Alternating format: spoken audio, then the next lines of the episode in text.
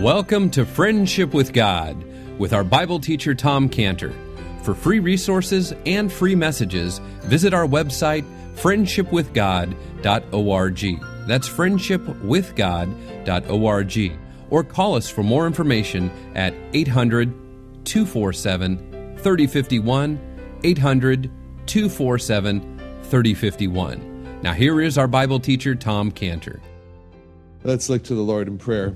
Father, thank you so much, Lord, for being who you are, a God who reveals yourself as the great God you are, God of love and a God of care and compassion. Lord, we thank you so much that you so loved us, you so cared for us that you sent your Son. And we pray as we open the scriptures this morning that we might see your Son. In Jesus' name we pray. Amen. Now, if you turn to uh, Genesis 15, and, uh, and we'll just read this passage here, Genesis starting 15, verse 1, to get the full context in our minds.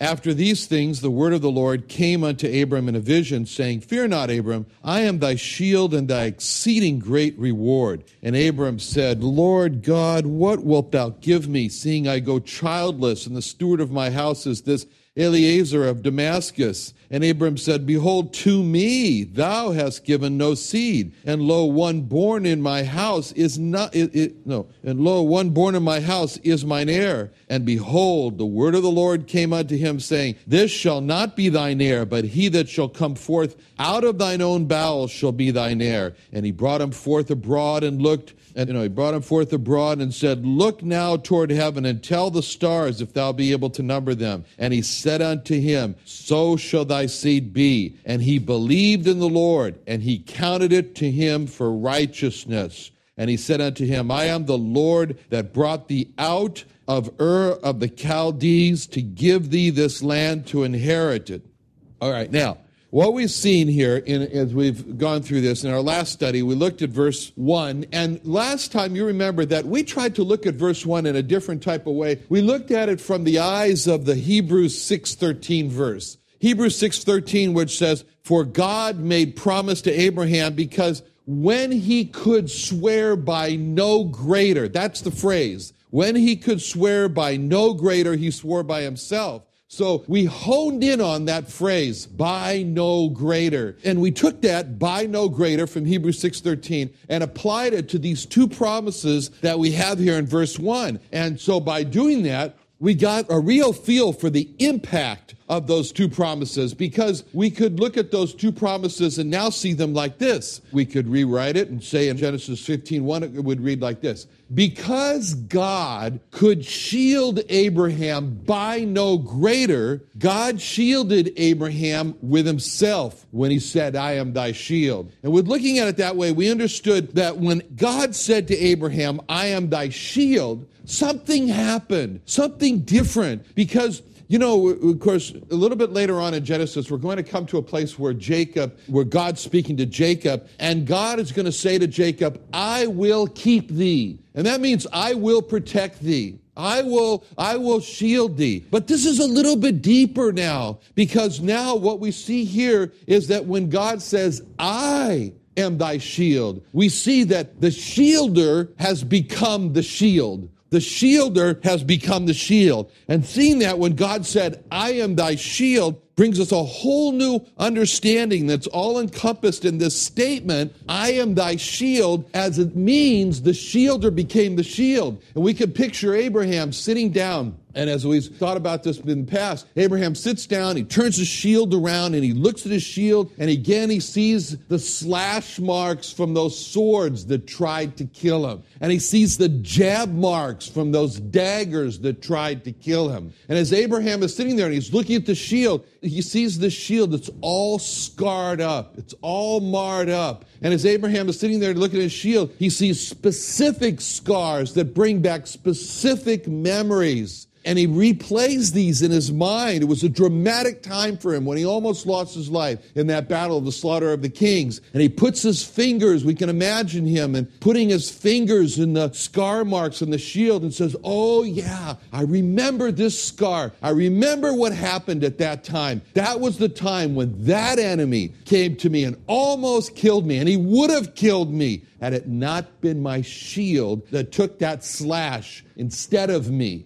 And as Abraham looks over each mark of the shield, the truth just keeps coming back in his mind. It keeps reverberating as that truth. The shield that took what should have killed me it took it instead of me. And that thought, and he looks and he can't get it out of his mind. And we can imagine this going over and over again in Abraham's mind. And we see him saying to himself, My shield protected me by taking the blow instead of me. My shield protected me by taking the blow instead of me. My shield protected me by taking the blow instead of me. And as he looks at his shield, Abraham remembers what God has just said to him. I am thy shield. And so he's thinking now, and as this is happening, God has just revealed to him this truth that he's his shield. And so he just can't get that out of his mind. He just can't get out of his mind. The revealed truth now, this is something new. It's a new revelation, and it just keeps coming back to him. And we can see Abraham saying to himself, God the shielder became my shield. God the shielder became my shield. God the shielder became my shield. And as Abraham thought about those two truths,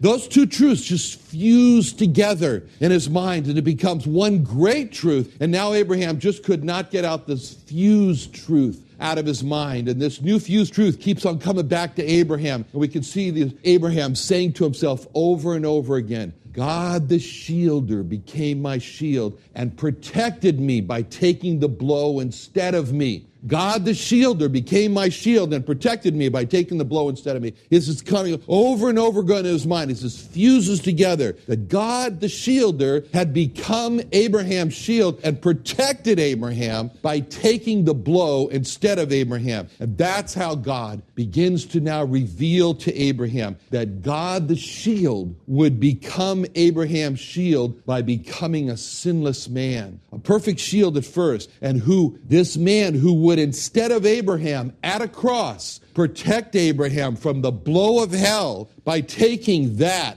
blow that should have been for Abraham's sin. It should have been for Abraham's sin, but instead he took it. And that was the beginning of how God would make happen what he promised, what he said, what he reported about Abraham when he was speaking to the Jewish people in, in John 8 56 and the Jewish leaders. And he said to them, Your father Abraham rejoiced to see my day. And he saw it and was glad. So, what was he saying there? The Lord Jesus Christ was saying that Abraham did see him, did see him as God, who had become a sinless man, who instead of Abraham at the cross protected Abraham from hell by taking that blow for Abraham's sin. So, how did Abraham see the Lord Jesus Christ die for his sins? By revelation. The same revelation when God said, I am thy shield. That was a revelation. And so, what we're reading about now in verse 1 here is the beginning of this new revelation. And by telling Abraham that he was a shield, it's beginning because now Jehovah Jesus now is revealing to Abraham the overview of the gospel, the purpose of the gospel by revealing to Abraham, Abraham,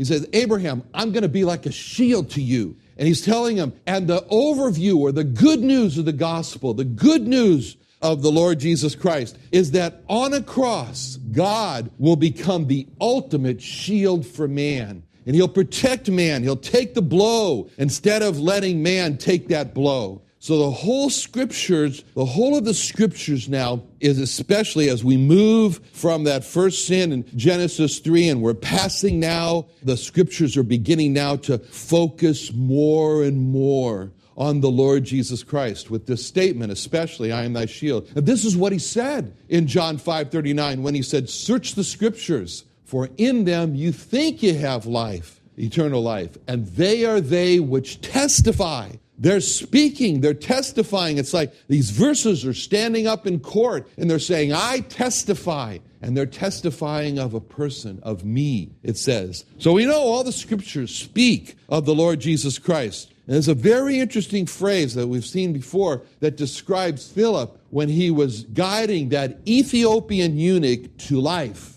And it says in Acts 8:35 that then Philip opened his mouth and began at the same scripture and preached unto him Jesus. That's something. If all the scriptures speak about the Lord Jesus Christ, then our goal is to do what Philip did. What was that? To begin at any scripture, any scripture, and show how it leads to the Lord Jesus Christ. So now, from what we've learned about the meaning behind God saying, I am thy shield, so we're ready to preach the gospel, to show how that leads to the Lord Jesus Christ. And then the second promise was that not only has the shielder become the shield, but God now reveals that the rewarder has become the reward. The rewarder himself is the reward when he says, I am thy exceeding great reward. That great reward was not really the things that God would give to Abraham, which he did, but the great reward, the exceeding great reward, was the Lord himself, the rewarder. God was making himself the shield, God was making himself the reward. And that was God's choice. That was 100% God's choice. God's choice was to make himself and make himself to be Abraham's shield. He didn't have to do that. God didn't have to make himself to be Abraham's shield. And the Lord Jesus Christ expressed this. And look at how this passage, you might like to turn to this in John 10, 15 through 18. John 10, 15 through 18. Because here in this passage is a parallel to the, what we're studying here in John 15. If you look at it from the point of view of he didn't have to do it, but he chose to do it. And so he says here in John 10, 15 through 18, he says, First, as the Father knoweth me, even so know I the Father. And I lay down my life for the sheep. And other sheep I have, which are not of this fold, them also I must bring. And they shall hear my voice. And there shall be one fold and one shepherd. Therefore doth my Father love me, because I lay down my life that I might take it again. No man taketh it from me, but I lay it down of or from myself. I have power to lay it down. I have power to take it again. This commandment have I received of my Father. So when we look at this passage, we see here that the Lord starts by telling us that in verse 15, that the Father knoweth me. Now, of course, the Father knew the Son. I mean, they were one. But he wasn't just talking about just general knowledge. He was referring to something very, very specific about him. There was something very specific, and he's going to reveal that to us of what the Father has got his eyes on, of what the Father is focused on about the Lord Jesus Christ when he says the Father knows me. And what is that? We notice how he now reveals to us what the Father knows about him. The Father knows that he has chosen to do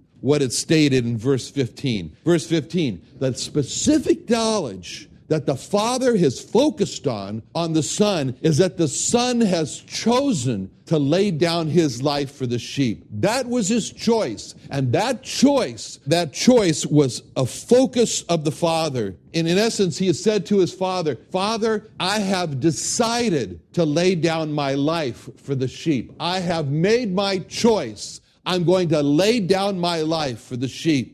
And then notice in verse 16 how he explains why he did this. In other words, what was the reason for him doing this? And those three words in verse 16 I must bring them also. I must bring. That shows us an imperative, a drivingness inside of him, something that he absolutely had to do. There was no choice about it. It drove him to make that decision to lay down his life for the sheep because he felt that imperative, he had to do it. He had to do it. He's expressing to us there was no question, there was no consideration of any other alternative. He had to do it. Why? Why did he feel that he had to do it? He felt he had to do it because of what he saw. He saw his sheep, and he saw the sheep in certain aspects. We're the sheep. And so when he looked on us, he saw us as the sheep in our darkness. He saw the sheep in their darkness. He saw the sheep in their despair. He saw the sheep in their sadness. He saw the sheep in their deadness. He saw the sheep with their destination of hell for the punishment of their sins. And when he saw them, as we've seen him do in the past in the Gospels, he had compassion. He didn't just sit far back and say, well, yeah, there they are. That, get, get, get what they deserve. But he put himself in their position, and having done that, he felt that darkness. He felt that despair. He felt in himself that sadness, that deadness. He felt all that a person feels as they are sitting on death row and realize that there's no more appeals available. The despairingness of it, of a destination of destruction.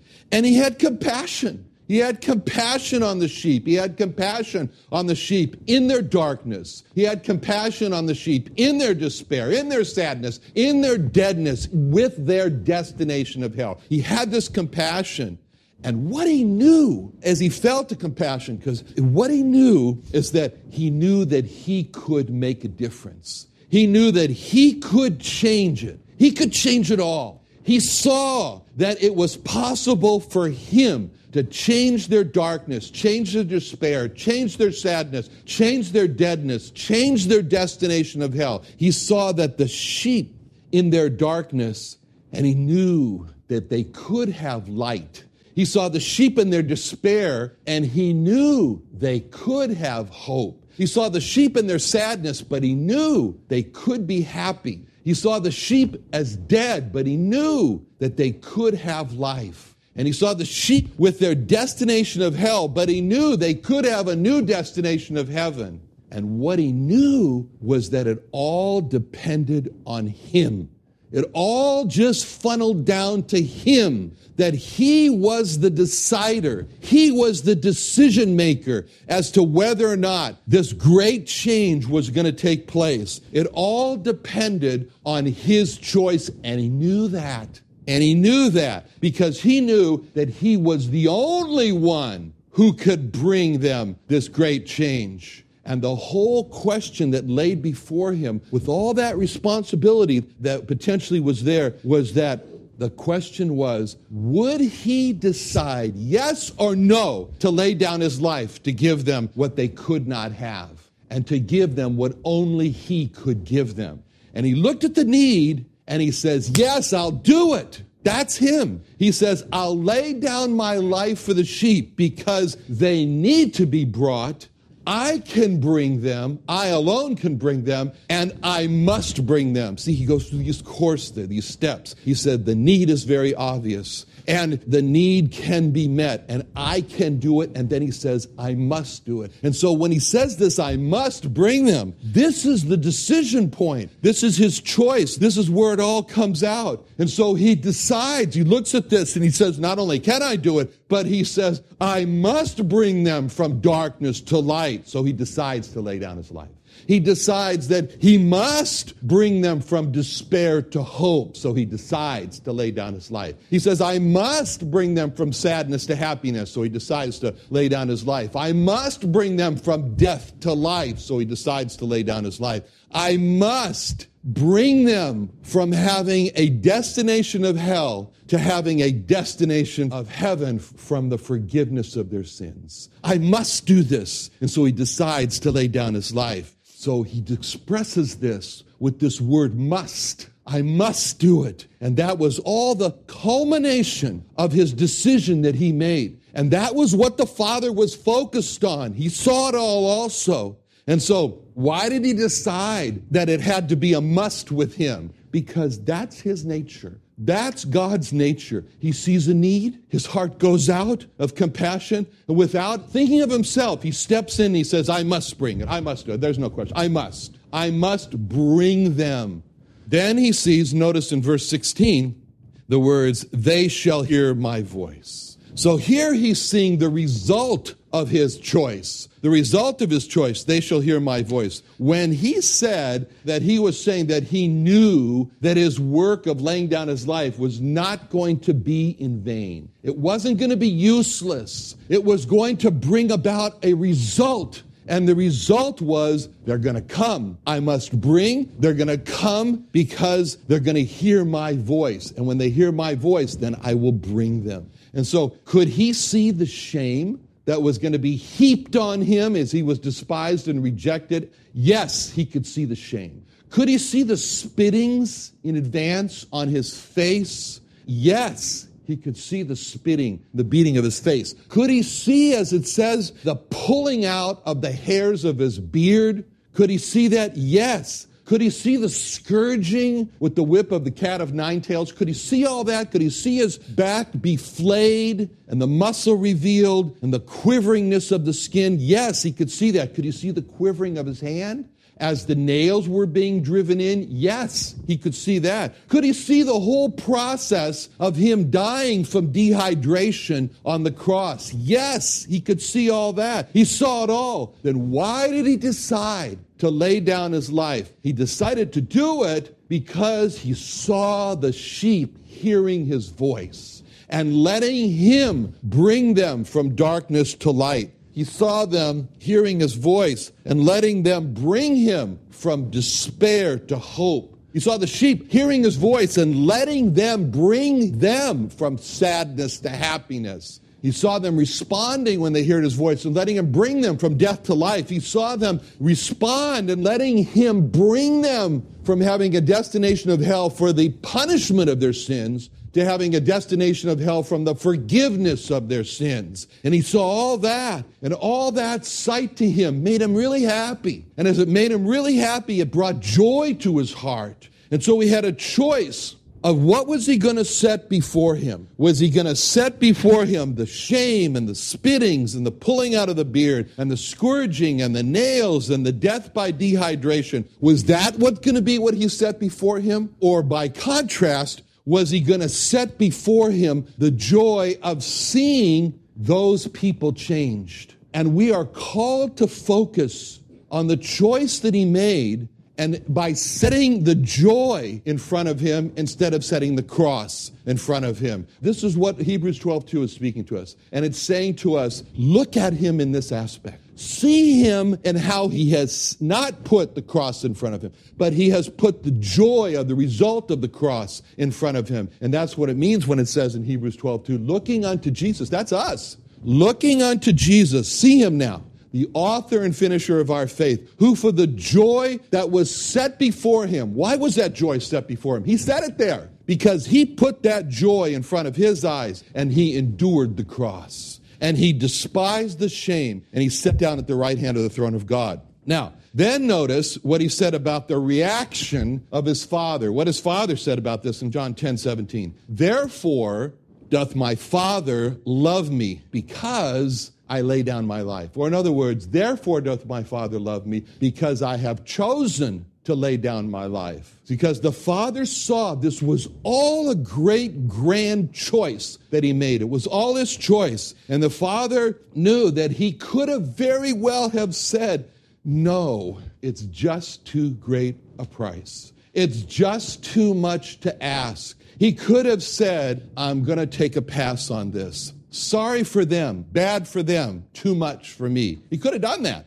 But when the father said that he didn't go down that road, but that of his own free will and choice, he says, No, I'm not going to do that. I'm going to freely decide. I'm going to lay down my life. I see all the costs. It's crystal clear to me. I see it all. And when the father saw him do that, the father was absolutely thrilled, absolutely ecstatic, thrilled with his decision. And therefore, the words, Therefore doth my father love me because I lay down my life. And then notice the words in verse 18. He says, No man taketh it from me, I lay it down of myself.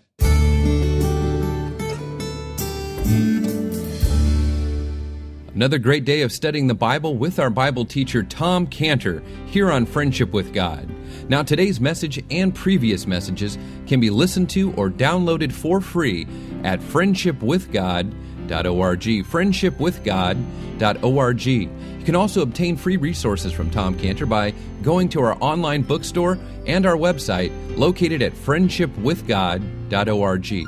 Friendshipwithgod.org or you can call us for more information at 800 247 3051. 800 247 3051. Now, our Bible teacher, Tom Cantor, is the founder of Israel Restoration Ministries. And to learn more about Jewish evangelism, or obtain free resources, or send a free gospel gift from Tom Cantor to your lost Jewish friend, visit IsraelRestoration.org. IsraelRestoration.org.